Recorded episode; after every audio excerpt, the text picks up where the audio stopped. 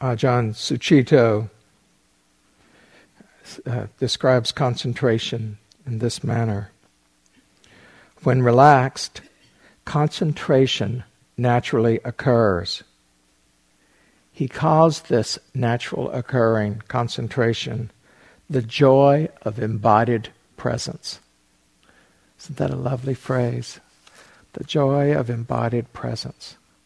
This happiness of mind that accompanies concentration, that leads to further concentration, is the direct knowing, the direct experience of this embodied presence.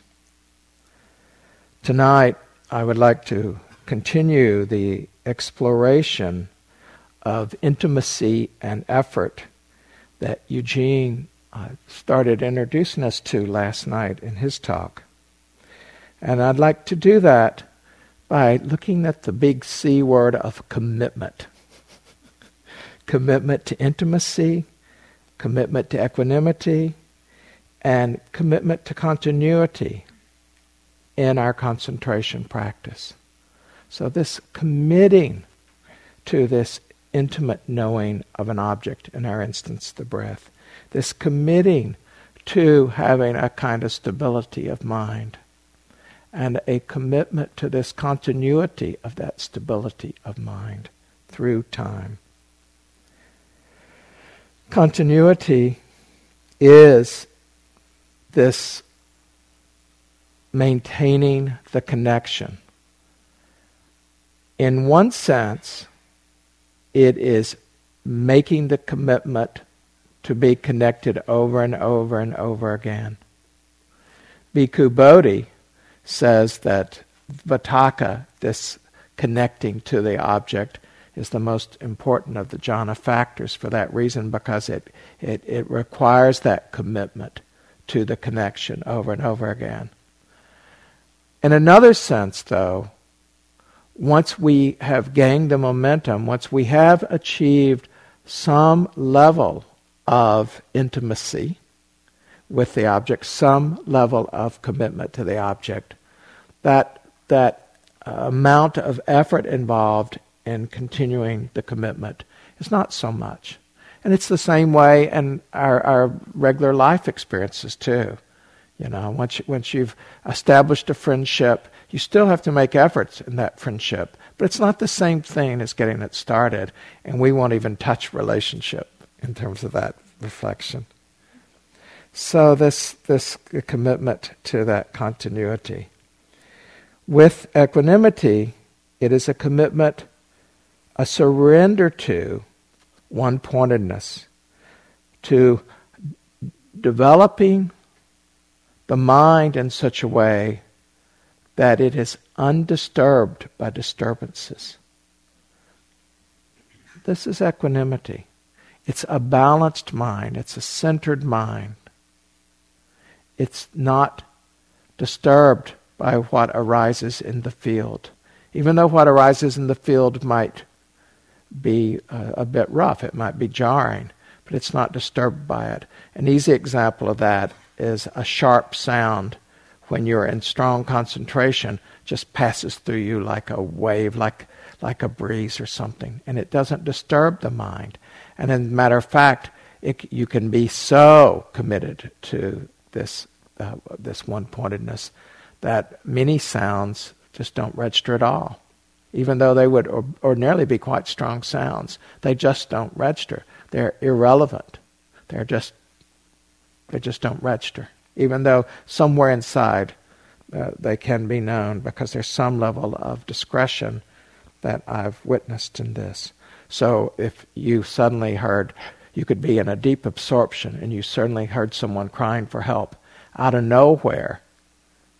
There's this knowing to respond to that. It's quite marvelous in a way. And then the, with the commitment to intimacy, which is where I would like to begin, we are committing to really know something, to really be with something. In this instance, on this retreat, for most of you, it's the breath. I don't know how many of you, when you were uh, in uh, middle school or high school or college read The Little Prince? Just actually, show of hands, how many of you read? Almost everybody read The Little Prince. Well, then you will remember that uh, the Little Prince came from this faraway planet and he had a flower. There was only one flower on his planet. And he so was uh, devoted to this flower, although it was a very difficult flower. She was very moody and demanding and all. But he felt completely committed to her. And then when he uh, went on his travels, he was dismayed to discover that his was not the only flower in the universe, that there were endless flowers in the universe. And finally, he learned from the fox that what made his flower unique was his relationship to that flower. And so it is with the breath. You have endless breaths. We're all having endless breaths. There's billions of people having endless breaths, even more animals having breath. So, what makes this breath special is our commitment to it, the attention we bring, this willingness to know it intimately as what's true here and now, what's immediate in our field of experience, as a means of aliveness, that we feel our own aliveness in knowing this breath. That brings with it this kind of joy. It brings with it the uh, immediacy of experience that, that floods it, that fills up this whole circle of awareness, that one point that then fills out the whole circle of awareness. Eugene talked about it last night in terms of the intimacy being part of the vertical axis. It is what I was talking about in terms of softening into the moment. How do you know what's, uh, what, what's in this moment deeply? You soften into it. Uh, if you remember the exercise with the hand, we can do another version of that. Raise your thumb, look at your thumb, and observe whatever you can observe about it length, wrinkles, spots, curves, hardness, whatever you notice, just looking at it. Oh, well, it's like this, it's like that. It's shaped a certain way. And then uh, close your eyes and feel the thumb. Penetrate it, soften into it. Is it vibrating or is it still? Is there warmth or coolness? Is there tingling? Is it tired or does it feel relaxed? Is it stiff? What's its characteristic from this felt sense? It's the felt sense that's the intimacy. Now, keeping your eyes closed, just move the thumb. So, this is the second part of thumbness. It's the thumbness. That's the intimacy, this moving of it, feeling, oh, it moves like this. It's, it can circle one way easily, the other way not so easily. Oh, it doesn't like to fold so much. Or, oh, it's easy to fold. Oh, oh, this is thumbness. And let your hand down and open your eyes. This felt experience of each breath in this way, this breathing moment Breathness is like this. Breathness is like this. So it's not a distant observer, there is breath. You don't really need to pay attention to that to know that's true because you intellectually know it's true. But you have to show up. You have to be committed to meeting, to being with this breath in order to know it. And as we do this, the mind delights in knowing anything in this way. The mind is of the nature to know things in this way. It's just of this nature. It likes knowing things in this way. And that's why the delight comes this beautiful breath, this happy breath. And then we can do things with it. Uh, Eugene mentioned last night about creativity when we are intimate with something, we have many more ways of responding to it. We can bring all of our resources to bear in terms of it. So even in terms of the breath, we can see what's skillful or unskillful in terms of the breath. But in Vipassana, when we uh, look at Vipassana and the role of concentration and being intimate with each object of experience in Vipassana, we see what's skillful, we see what's suffering, not suffering, we see when there's clinging, not clinging, we see where we can have choices in this. Because when we are intimate with this, we are in relation to. And when we are in relation to rather than in reaction to, we have a lot more choices in this in this uh, relationship to a lot more. Uh, there's an old saying that's said many different ways. If if if you want to know if you want to overcome something, you must first know it. Sometimes it's said, if you really want to conquer something, you must first let it in. The sense of knowing, of being intimate with. This is vipassana, this direct experience. The intuitive knowing. It's intimate, this vipassana. So, why is it so hard to uh, have this kind of commitment to concentration, this intimate uh, level of concentration? Because we don't mind concentrating in tasks. We're happy to do that. Solving a problem at work, getting something fixed in our house. We're happy to do that. But this is so much harder. And there's a number of reasons for that, I would suggest. One is that the mind is trained for acquiring and avoiding. So the mind wants to go acquire something or it wants to avoid something. This, this uh, taking a rather neutral object and being intimate with it, you're not going to acquire anything. You're not going to avoid anything. So there's not the stimulation. The, the, our reptilian mind, if you like, our reptilian brain, uh, would not be uh, attuned to doing that. Furthermore, the mind is attuned to noticing what's different. When we're with the breath, we're with the same old thing over and over. And our mind attunes to habituate that. It's, it takes it into the unconscious level so that all of our processing power can be av- available for this uh, uh, avoiding if it's fearful or acquiring it if it looks good in one form or another to one of our senses. And, and so that is part of the, uh, that, of the resistance that we're having to overcome. And then the mind is also geared to problem solving. And this kind of attention cultivation is not a problem solving as is usually recognized. And then finally, the mind is just a contrary, it's ornery. It is resistant to accepting whatever is. It wants to sort of fix it a little bit or add something to it or delete a little from it. And we're just letting it be. So we're having to overcome a lifelong series of conditioning to be with this moment. That's why a certain amount of efforting is required, a certain amount of resolution, a certain amount of cultivation of moment to moment intention. We're doing this in the service of concentration here, but you turn right around and use that concentration, everything that you've cultivated, in terms of the, the mindfulness practice. So it is so useful.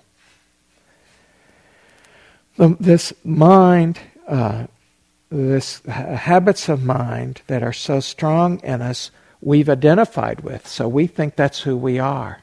We don't really recognize it. It's just a habit of mind.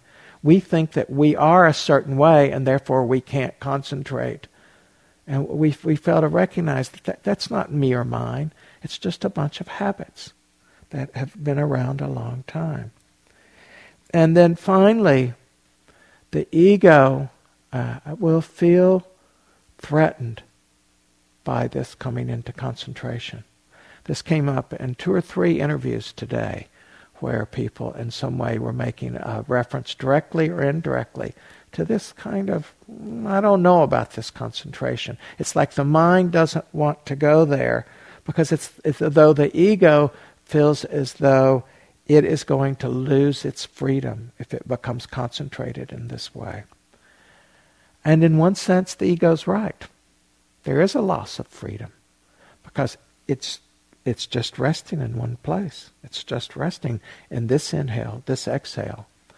But paradoxically, the ego mind is completely misperceiving because in this staying with, in this commitment to staying with in this intimate way, the mind opens to a whole nother level of freedom that the conscious mind may not really know at all.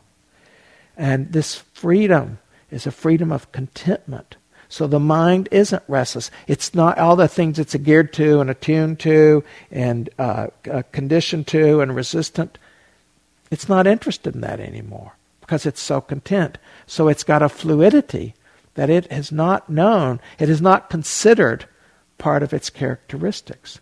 When you start getting the level of of uh, collected and unified mind that some of you are now reporting in your interviews, you recognize this. You recognize this contentment.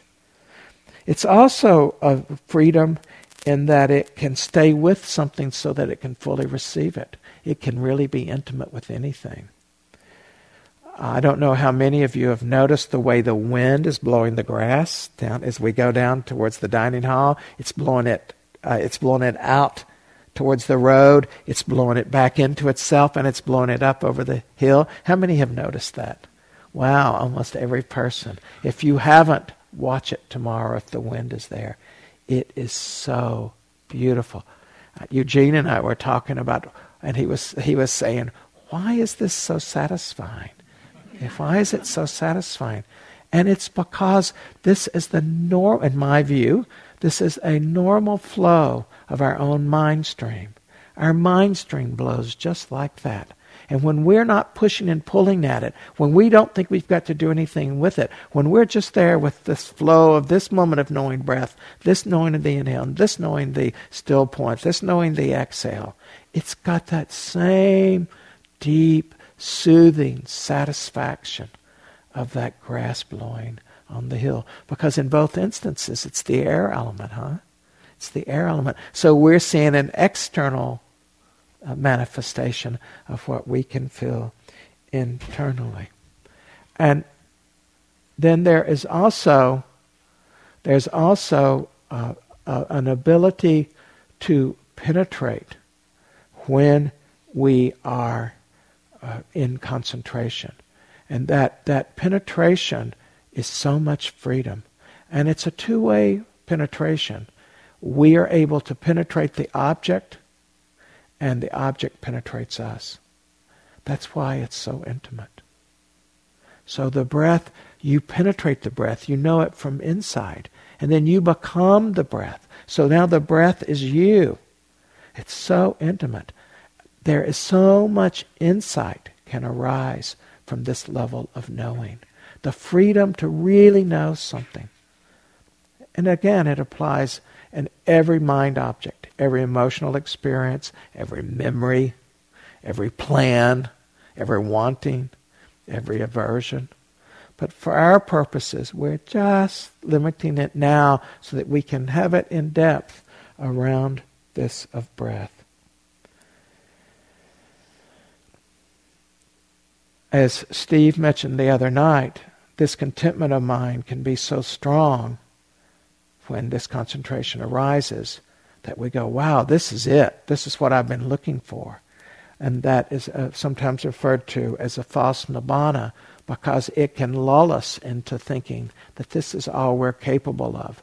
We can start to identify with this and think that this is the end of our journey, when in fact we have finally reached the point when we can use all of our facilities to continue on our journey.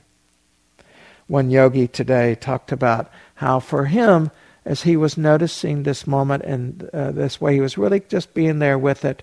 That, that sometimes it felt like a flattening of experience, that the the breath got flattened.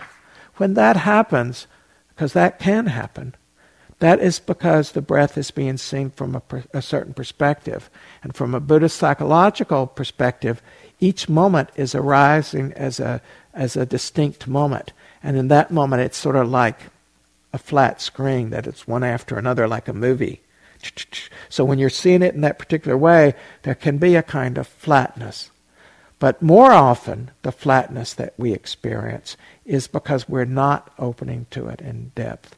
We're not being intimate with it. We're a little too removed. So it's just like well, it's like counting cars on the highway, you know. You know, one, two, three. So it's like being a bean counter. That's a flattening experience. That's deadening. But as we really see each breath, feel each breath, are uh, intimate with each breath from inside, very different experience in that way.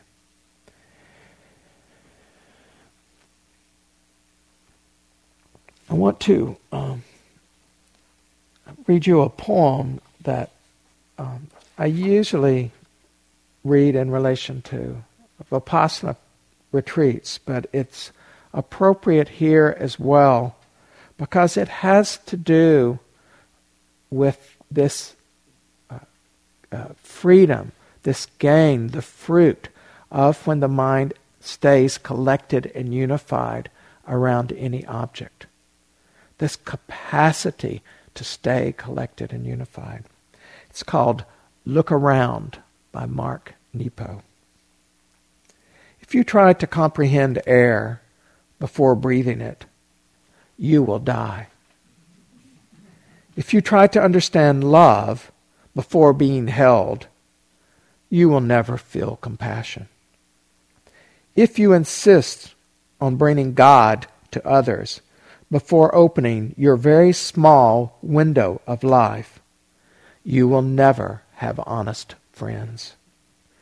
If you try to teach before you learn or leave before you stay, you will lose your ability to try. Repeating. If you try to teach before you learn or leave before you stay, you will lose your ability to try. No matter what anyone promises, to never feel compassion, to never have honest friends, to lose your ability to try, these are desperate ways to die. A dog loves the world through its nose, a fish through its gills, a bat through its deep sense of blindness, an eagle through its glide, and a human life through its spirit. When we are able to stay with something, to know it intimately, to collect and unify around the experience of it, we are staying. We're not leaving. The untrained mind leaves the moment. Even if it's a pleasant moment, it leaves it. It starts thinking, oh, how can I get more of it? Or who's going to take it from me? Or, oh, if I just had this, it would improve it. It's true. You know that from your own experience. We leave before we stay. This movement that you're involved in and your own inner experience, you're learning to stay before you leave. That's radical. That's changing your level of intimacy with your full range of experience. Or so it would seem to me.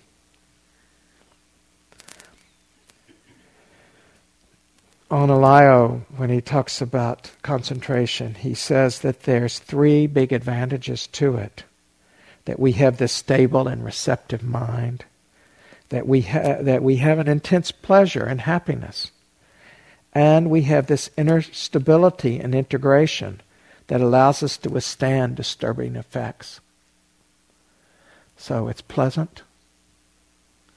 It's pleasant the mind stable and perceptive, and we have the stability of mind. So imagine having all three of those characteristics around anything you wish to be intimate with. So empowering in this way. For that reason, it is uh, worthy of a balanced judicial effort. It is worthy of your taking some degree of chance, of maybe a little over efforting, of uh, a little uh, risk of of missing. Uh, of uh, every every creature wants to hear the Dharma. Uh, of of missing a breakfast or missing uh, missing some sleep, of of not indulging in that fantasy, of sitting a little longer, even though it's a little uncomfortable, not uh, intense pain, but a little uncomfortable. It is worthy of that effort, of, of committing to the discipline, of staying with, of coming back. It is worthy of it because of this great opportunity.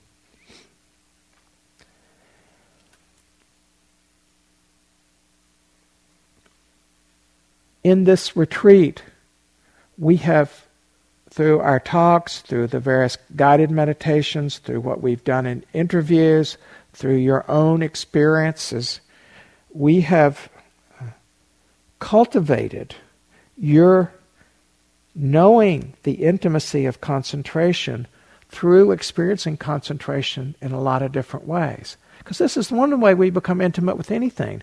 We know it in all these different ways. And at the Mahabodhi temple in Bodh where the Buddha was enlightened, you circumambulate the temple. You keep your right shoulder to it and you walk all the way around it. And there's a different feeling, a different experience, all the different places. A very, very inspiring thing to do. And in this way, we have intellectually been exploring. We've walked around, so we've we've been to the intellectual understanding. We've directly experienced the the intimacy of of this concentration. We have cognized it by knowing that we are concentrated to some degree, knowing how much we're not concentrated. We've cognized it. We know. We know. Oh yes, it's we, this is. I'm somewhat concentrated. Oh, I stayed this long. Oh, it was steady. It wasn't so steady. So you're starting to know the individual characteristics of it. And you've also experienced the importance of intention, that I intend to be present.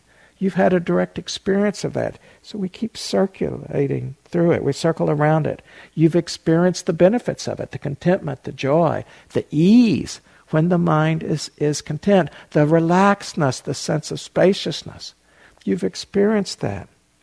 You've also uh, had this taste of being a little concentrated or a lot concentrated and then losing it, and then having it and then losing it. This is part of the intimacy of it, of knowing it. And by having so many different ways that you have felt it, when you felt concentrated, you've had a whole bunch of different experiences of it. All of that makes you not just intimate with the breath, but intimate with concentration itself. So you start to have this mastery. If you want to master something, you must first know it. You must first let it in. The same theme coming around and around.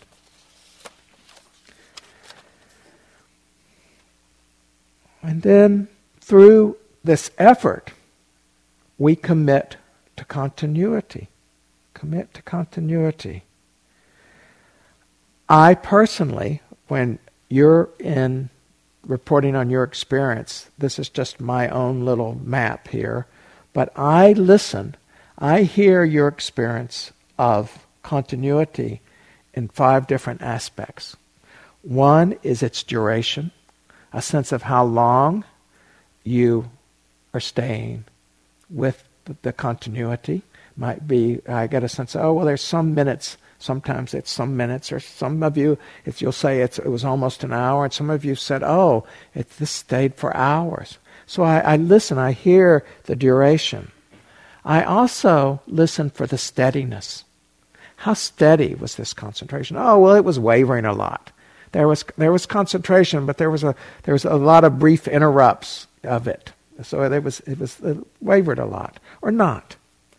I listened for how it, much uh, intensity there was, how fully it occupied your whole mind space.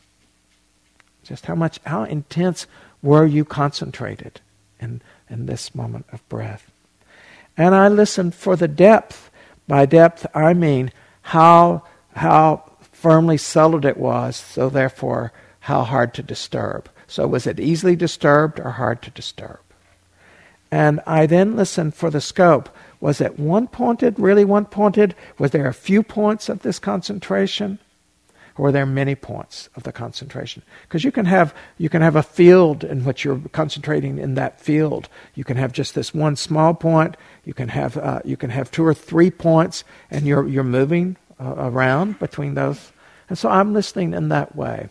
I mentioned these to you just in terms of your own noticing for yourself.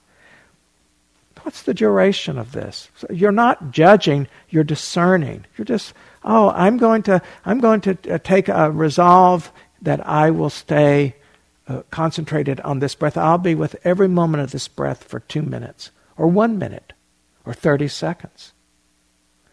I'm going to work on this duration. I'm going to stay on this breath. I'm going to be so steady, nothing's going to interfere. It's only going to be one breath, but there's absolute steadiness.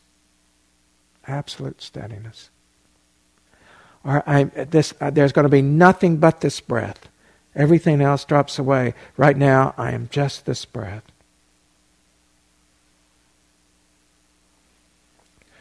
Or nothing will disturb this. I'm dropping in as deeply as I can and I am rooted in this. I'm grounded in this. It's just this breath. Grounded, nothing disturb it. The hardest to cultivate directly, in my opinion. And this the scope, oh, I'm seeing that this I'm really I'm I'm really noticing the breath and then a lot of body sensation. That's really kind of the that's the scope of this right now, and that's fine. But I know what the scope is, and so I oh, and I'm it's I'm able to do this scope. So therefore, if it starts to add more things, I say no because this is working. I don't have to indulge because the mind goes, oh, well, this is kind of fun. Let's add something else. No, I'm staying with this. Do you kind of get this? Like how you start to work with your own uh, process here? You can be uh, empowered because of, of your uh, reflective knowledge.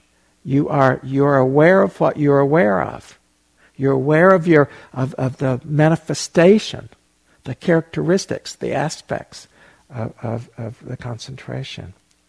Now, our ability around each of these in any given moment, because it varies a lot, as you've already noticed in all these moments, this is affected, each of these aspects are affected by the immediate conditions inside yourself. Everything from how sleepy or tired you are, to how hungry you are, to uh, your mood, to uh, what were the thoughts you had walking up the hill, coming into the hall. It's also affected by external conditions. Oh, it's really quiet in the hall, and that quietness really inspires your your uh, your ability to stay with or to be more steady or to have an aspiration to any of these. Uh, also, the larger circumstances of your life can affect it, as can your past history, because sometimes the past history is really present with us for whatever reason the, the kinds of training, the amount of practice, this can affect each of these. And we can choose more practice, we can choose more training. And then, and I always really want people to hear this there is a genetic component, call it karmic component or whatever. People really vary in their capacity in each of these aspects of concentration. You know, some of us have much more steadiness just by nature of steadiness of mind. Some people can drop into this depth and it's just easy for them. They, haven't practiced that much. That's just the way it is. So that's why the Buddha says, not better than, worse than, same as. Any kind of movement in that direction is moving away from the direct experience. You're only working with what's available now, and not the same, not and, and not even comparing to your own same as yesterday or better than yesterday or worse than yesterday. You never know what the next moment is going to bring in terms of each of these capacities, these aspects of concentration.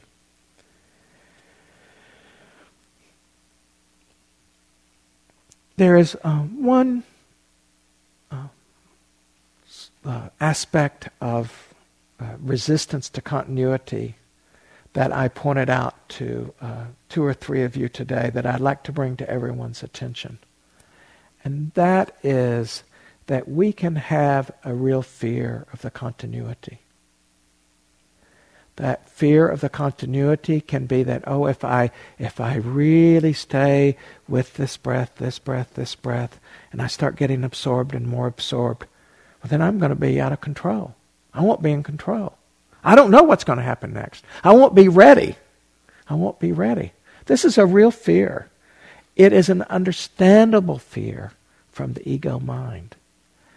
We're in a very safe environment here. So, little reason to think there would be external harm, but we can be afraid of internal harm. We can have a, uh, a fear of what we're going to feel or what's going to happen to us, or that if we go into this, we can't get out of it, or that there's, uh, there's even a fear that if we do our best, it's going to be inadequate. So if we don't really try, then we didn't really we didn't really fail.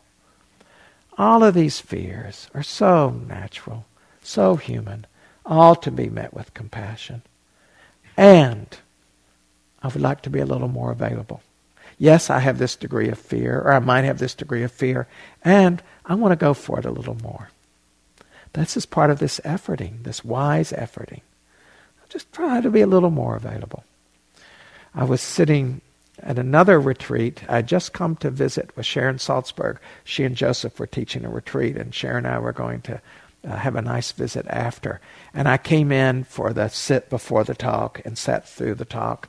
And as I was sitting there, uh, somehow uh, this uh, this realization of not self, of no self, came to mind, and my mind was uh, very relaxed very concentrated. I was very happy to see Sharon, and I my mind gets very. Um, I, I, like sitting with Sharon. I like the something that's my mind attunes to when she's leading a sit now. So there I'm sitting, and and uh, I'm not trying to be concentrated, but I'm getting more and more dropped in.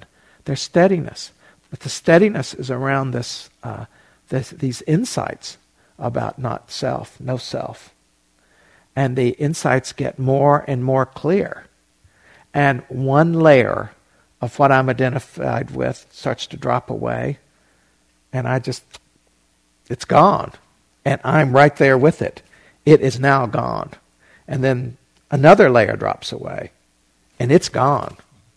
Because the mind is so steady, there's no getting it back. It's gone. Because the, the mind just isn't moving.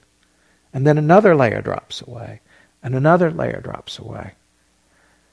I was left with one little thread of any sense of connecting to a self. And it scared me.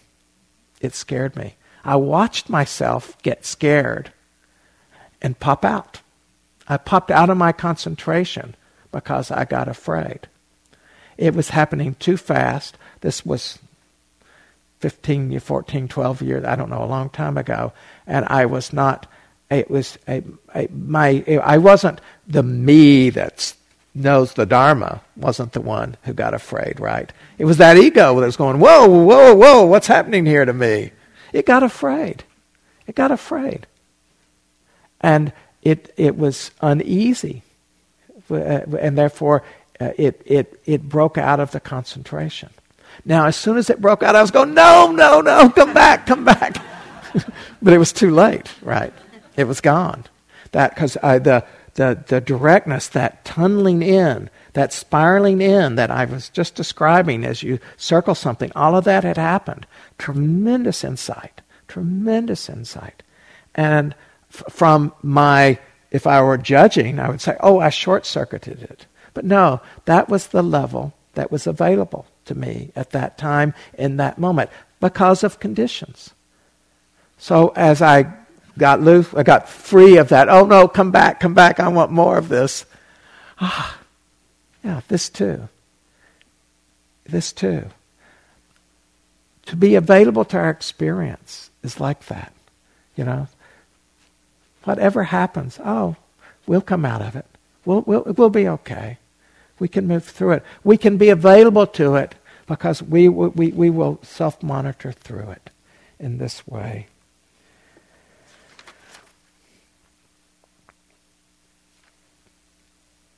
I mentioned last night in the last sit that there's one technique that can be very useful for continuity. And I had casually used this technique uh, for a number of years, but I'd never formally used it, really got completely behind it until I was studying with a Burmese teacher who um, his technique of concentration is you you have this one point that's just below the nostrils, and you sit. Uh, your sits are at least an hour and a half at a time, and you uh, maintain constant awareness, constant concentration on that one point for at least an hour. That, so that there's no wavering. There's only steadiness for an hour. That that's what's being cultivated. Very challenging practice. And not my style. My style of, of, of getting concentrated, and I've been fortunate to uh, have a lot of Wadivarian experience with, with uh, a lot of deep concentration. I really relax into it. I because I, I anytime I start trying to get somewhere, I bring tension. You know, I've talked so much about relaxed attention. I will put tension into my attention when I'm trying to get something. So I just I just make myself available, and I've uh, instructed many of you in that. But th- this was asking for real effort, and so I was dutifully doing my effort, and I could get about 20 minutes. And they, I'd go in for these brief interviews day after day, and I'd report the same thing, you know. And so, and I can't remember if I brought it up first or if he brought it up first. But anyway, he said to me, okay, uh, when you go back into the hall and when you get close to 20 minutes, you state, I take refuge in the Buddha. And that'll do it. He says, then you'll be able to do this for a whole hour. In I go. and I tried it once, didn't have any effect. But I had lots of times to try it. and, and, so after, you know, maybe the fifth sit, now these are, remember these are hour and a half sits, so there's many attempts during this, uh, the, this hour and a half. Not constancy, but I've repeated it a number of times. At one point, it took. What happened? I have no idea. It just took. Therefore, I stayed longer. 30 minutes. So I go in. No, no, I don't go in next. I, I, um, I then, that was, I had another sit, and then, and that next sit, I did it again, and it took again, but then it started wavering. I started feeling my concentration's breaking, my concentration's breaking. And I had the inspiration, and I said, I take refuge in the Dharma. And it worked. So I got to 40 minutes. So then I go in and I report, well, you know, I did, the, I did I, I, I, took refuge in the Buddha, and, and my concentration, it just stayed. It just settled me immediately back down. It was like I just popped up for that moment. I settled right back down for 30 minutes. And I said, but then it started wavering again, and, I, and then I added, I added, I take refuge in the Dharma. And he said, well, then what happened that? And I said, well, then I was able to stay four minutes. He says, well, did, did, did you take refuge in, in, in the Sangha? And I said, well, no. He says, well, you do that, and then you'll stay the whole hour, no problem. That's a longer story about getting to that hour. We don't have time for that story. But indeed, taking refuge for me made a difference. So I asked some of you that were in the hall last night, which of these three most inspire you? Which is easy, which, which uh, touches your heart? So you might try this. Again, this is wise effort. Oh, I take refuge in the Buddha. The Buddha did this. I take refuge in the Dharma. I want to know the truth of things. I want this liberation. I'm, I'm committed to this liberation. And see if it helps. This is, a, this is a cultivation of your concentration that's a little more than maybe what you're accustomed to, but it does not have the coloring of grasping, of holding on, of demanding. It has, it has the uh, quality, the characteristic of, of inviting, of asking, of being available. Is that clear, that difference? So you, you might try that and see. And there's other things that other teachers would have told you. I've told some of you uh, in, in relation to various experiences you were having other ways that you can also do this. But I like this because it's uh, such a we we take the, we take refuge all the time And so we've already done this. We're very familiar with it. And we've had our own intimate experience with this, back to the intimacy. And therefore, it can be. Um, uh, it can be available to us in a way that may be surprising. It, it does not hurt you to do so, so there's not a downside to it. And then we come, having gone through this, uh, this commitment to intimacy, this commitment to continuity, we come to the commitment to equanimity itself. Equanimity is this balanced mind that is not disturbed by disturbances. Therefore, you can have a lot of equanimity and have the mind not be all that calm. You know, you, you, you go, I, you know, uh, I, my knee is killing me. I mean, it's really, your mind's going, ouch, ouch, ouch, ouch. But you've got great equanimity around it. You are not, you don't fall into reactive mind. You don't, there's not this, uh, your, your whole life doesn't get defined by that knee hurting you. That's the equanimity aspect of uh, that uh, the seven factors of, of awakening that Stephen was talking about the other night. This this this uh, this uh, stability of mind in this way, and it's one of the things that Analayo was saying is the great benefit from concentration practice. Equanimity on retreat can develop ahead of the calmness of mind. Sometimes they come along together. Sometimes the calmness sort of helps bring the equanimity along. It happens all sorts of ways. But you can cultivate this equanimity in its own terms. You don't have to wait for your mind to get calm. You just stay committed, this wise effort. So there's there's not there's a lot of wavering in being with the breath because the mind's not so calm right now. That's okay. You accept that. You stay equanimous in relation to staying with the breath. Your your your commitment, your intention to be with the breath is not disturbed because the the the, the there's a lot of wavering, there's a lot of jumpiness to being with it. You you're you're you're, you're equanimous. You're you're in balance. You have balance in the mind, despite that kind of, there's a charge to the mind for some reason or another. So this makes sense to you. This is the, uh, the, to make these distinctions in your own terms, in your own language, so that you you can distinguish between the calm and the equanimity, so that you can you can uh, notice and enjoy and cultivate what's wholesome.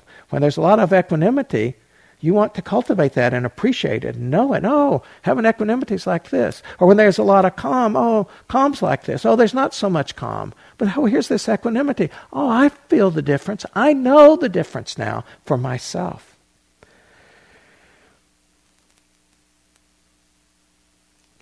Calm is great when we have it. A retreat's a wonderful place to get calm because we, uh, we have uh, created a safe environment. It's, it, there's not a lot of noise in the hall. You know, there's, there's, the conditions are favorable for having a calm mind, for the mind to calm down. It's also that when we have confidence in what we're doing, that will calm the mind down. Because we're confident, we're confident we can respond. We can learn this on retreat and it will show up in our life. Oh, I have confidence that I can respond, and I believe I will respond as best I'm able. And so I'm confident about that. And we can have an attitude we can cultivate, which we do all the time through Vipassana, an attitude of non attachment. The more non attachment, the more calm there's going to be. The more non attachment to how deeply you get into concentration, the more calm you will be, and therefore the more likely you are to be more concentrated, paradoxically.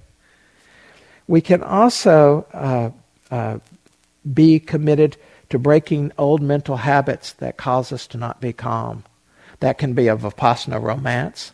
We can be, uh, we can have this habit of creating Vipassana romances, and that gets us all excited, and that gets in the way of our concentration.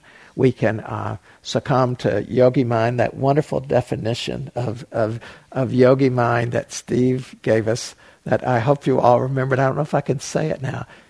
You say it for the magnification of the insignificant. The mag the the the magnific- magnification. Magnific- magnifying. Magnifying of the, the the magnifying of the insignificant to a crisis, to a crisis point. Point.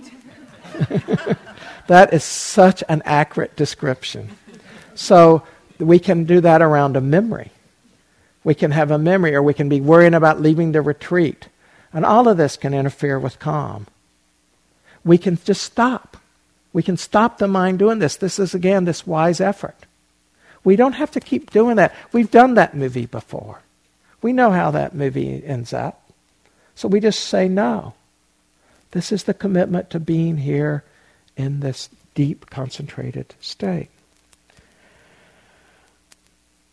As calm arises as one of the factors of enlightenment, then it takes on a life of its own. It is calm begets more calm.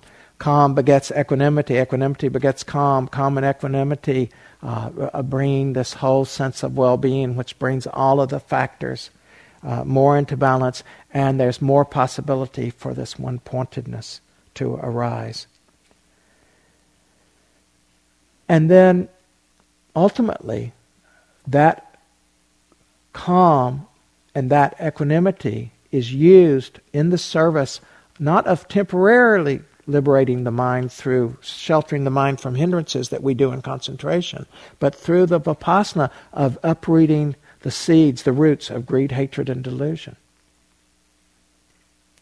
So it, it's no small thing we're doing. And, it, and this, uh, these questions about is it mindfulness or is it concentration, you start to see how entwined they are and how they support each other.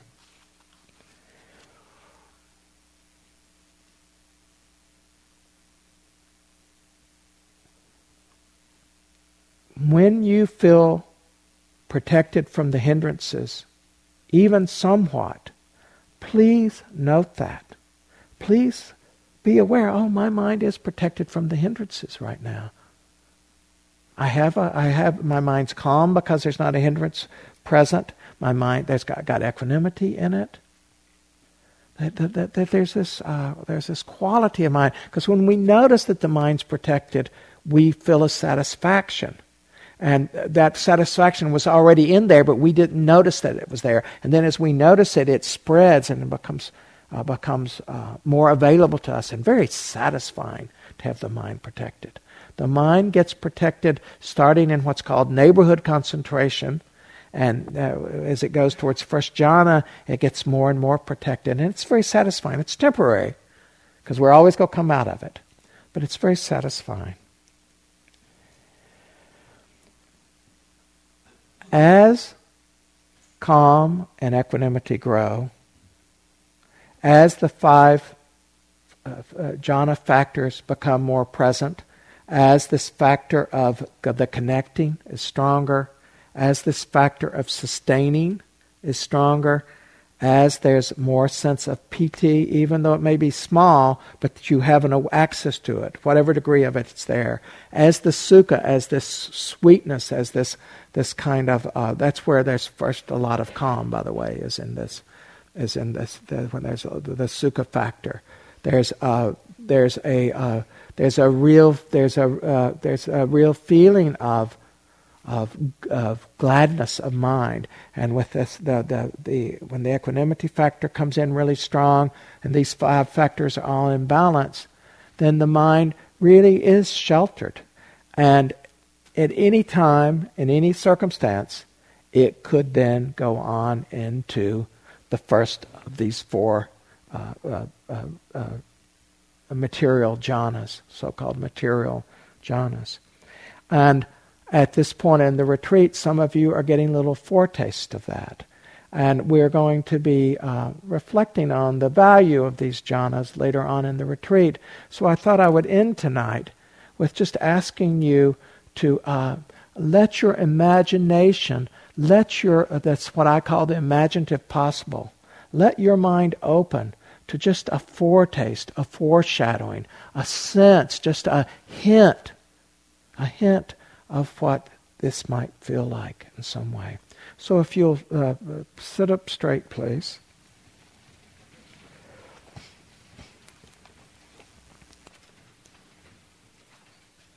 Close your eyes.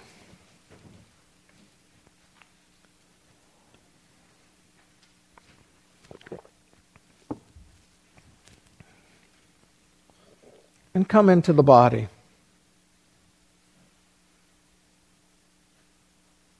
Feel yourself embodied, as Ajahn Sucitto was saying. And just be aware of how collected and unified your mind is right now. Every person in here has a degree of collected and unified mind. No exception. You've had too many days for it to be otherwise. We've seen you in interview. We've witnessed this. So there's this, uh, this joy of embodied presence here in the body. This body that's grounded on earth, the earth element resting on earth. And the breath becomes available. It comes to us. A natural preference for the breath arises. Each breath comes to us and is known without effort, without me and mine. Attention naturally rests on this inhale. Naturally rest on this exhale. The vitakka, the connection, is clear. You know the connection is there. You're connecting, you're connecting. You're sustaining this connection. You feel how one moment of breath is sustaining to the next, flowing naturally. There is a ease in this that is joyous, that's got a little buzz, maybe very small, this buzz. May come in uh, this kind of showering form, like rain, or maybe something you're immersed in. This buzz, this little energetic feeling is present, mixed in with the connecting and the sustaining. And as you stay with this, you notice it's a little subtle. It's more subtle than that buzz. But oh, this is sweet. There's, some, there's a mixture of calm in this. It's so sweet, so easeful. This sukha. And then you feel the stability of the mind.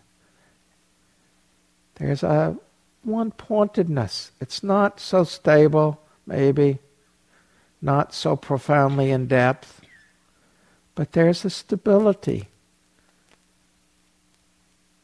around this experience of this breath right now. Everything else is in the background. My voice is just part of the breath. You're breathing my voice along with the air element. so sheltered the mind. You appreciate this sheltered mind. It's secluded. Not needing anything else. So satisfying.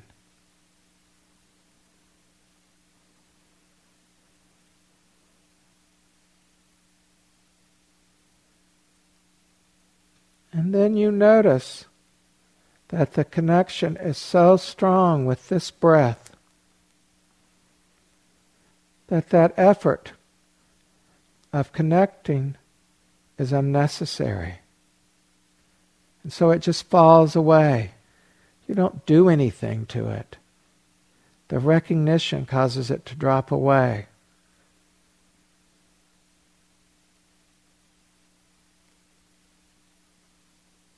the breath the breath, the breath.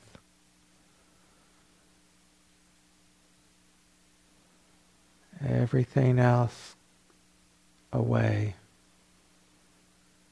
And then you notice that even sustaining attention is unnecessary. Attention is on the breath. So all vitakka and vichara is gone. Now there's this access more fully to the intensity of the concentrated mind. It's got an energy, this intensity, this piti,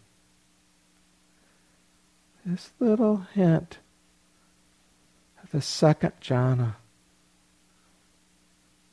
You can now really focus on that buzz, that wave feeling, or that pulsation, or that honey like feeling, or this exultation, or this vibration. Can really focus on it. No matter how small it is, you can focus on it. And if it's large, wow.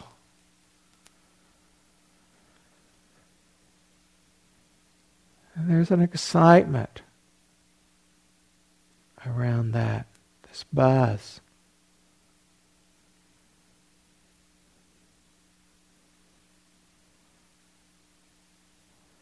And then, as you stay with it, and the mind becomes more clear as it settles into it, much more clear, and a little more calm comes to the mind. And in that calm, this piti seems coarse It's coarse to the mind. And so the mind loses interest in it. You don't do anything. The mind on its own loses interest in that coarseness. And then there is this hint, foreshadowing of third jhana. Now the predominant experience is one of this sukha. Like a lotus on a pond, it's said. So sweet, so calm, so satisfying. There's the sukha and the one pointedness. The one pointedness is embracing the sukha.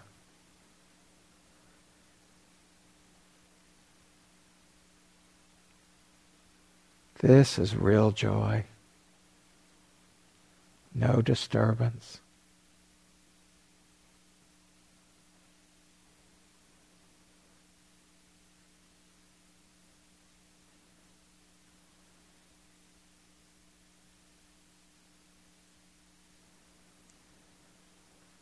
And then as the mind again settles, becomes more calm, you notice that that joy, that sweetness, that, that very act that at first was so pleasing, it too is a little coarse.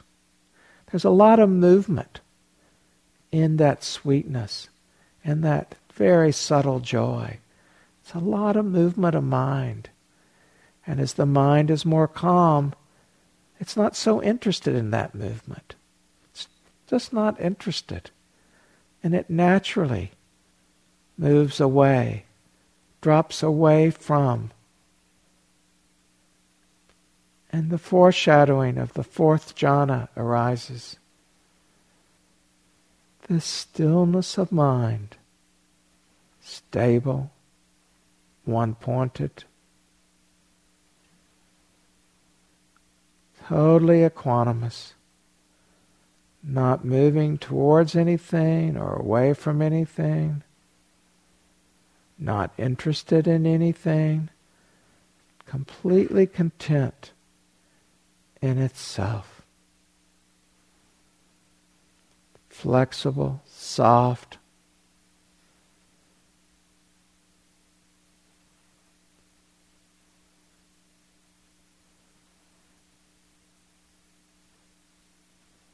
You've arrived home.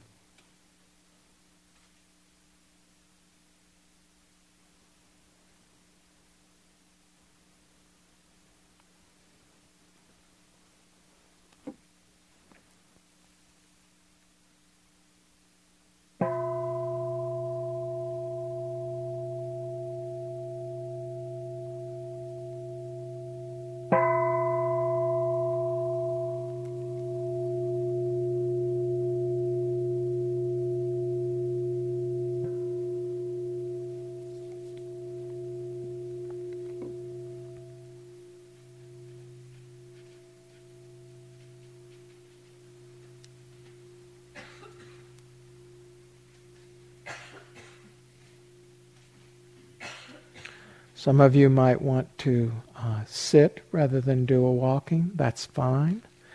Uh, we will be back at 9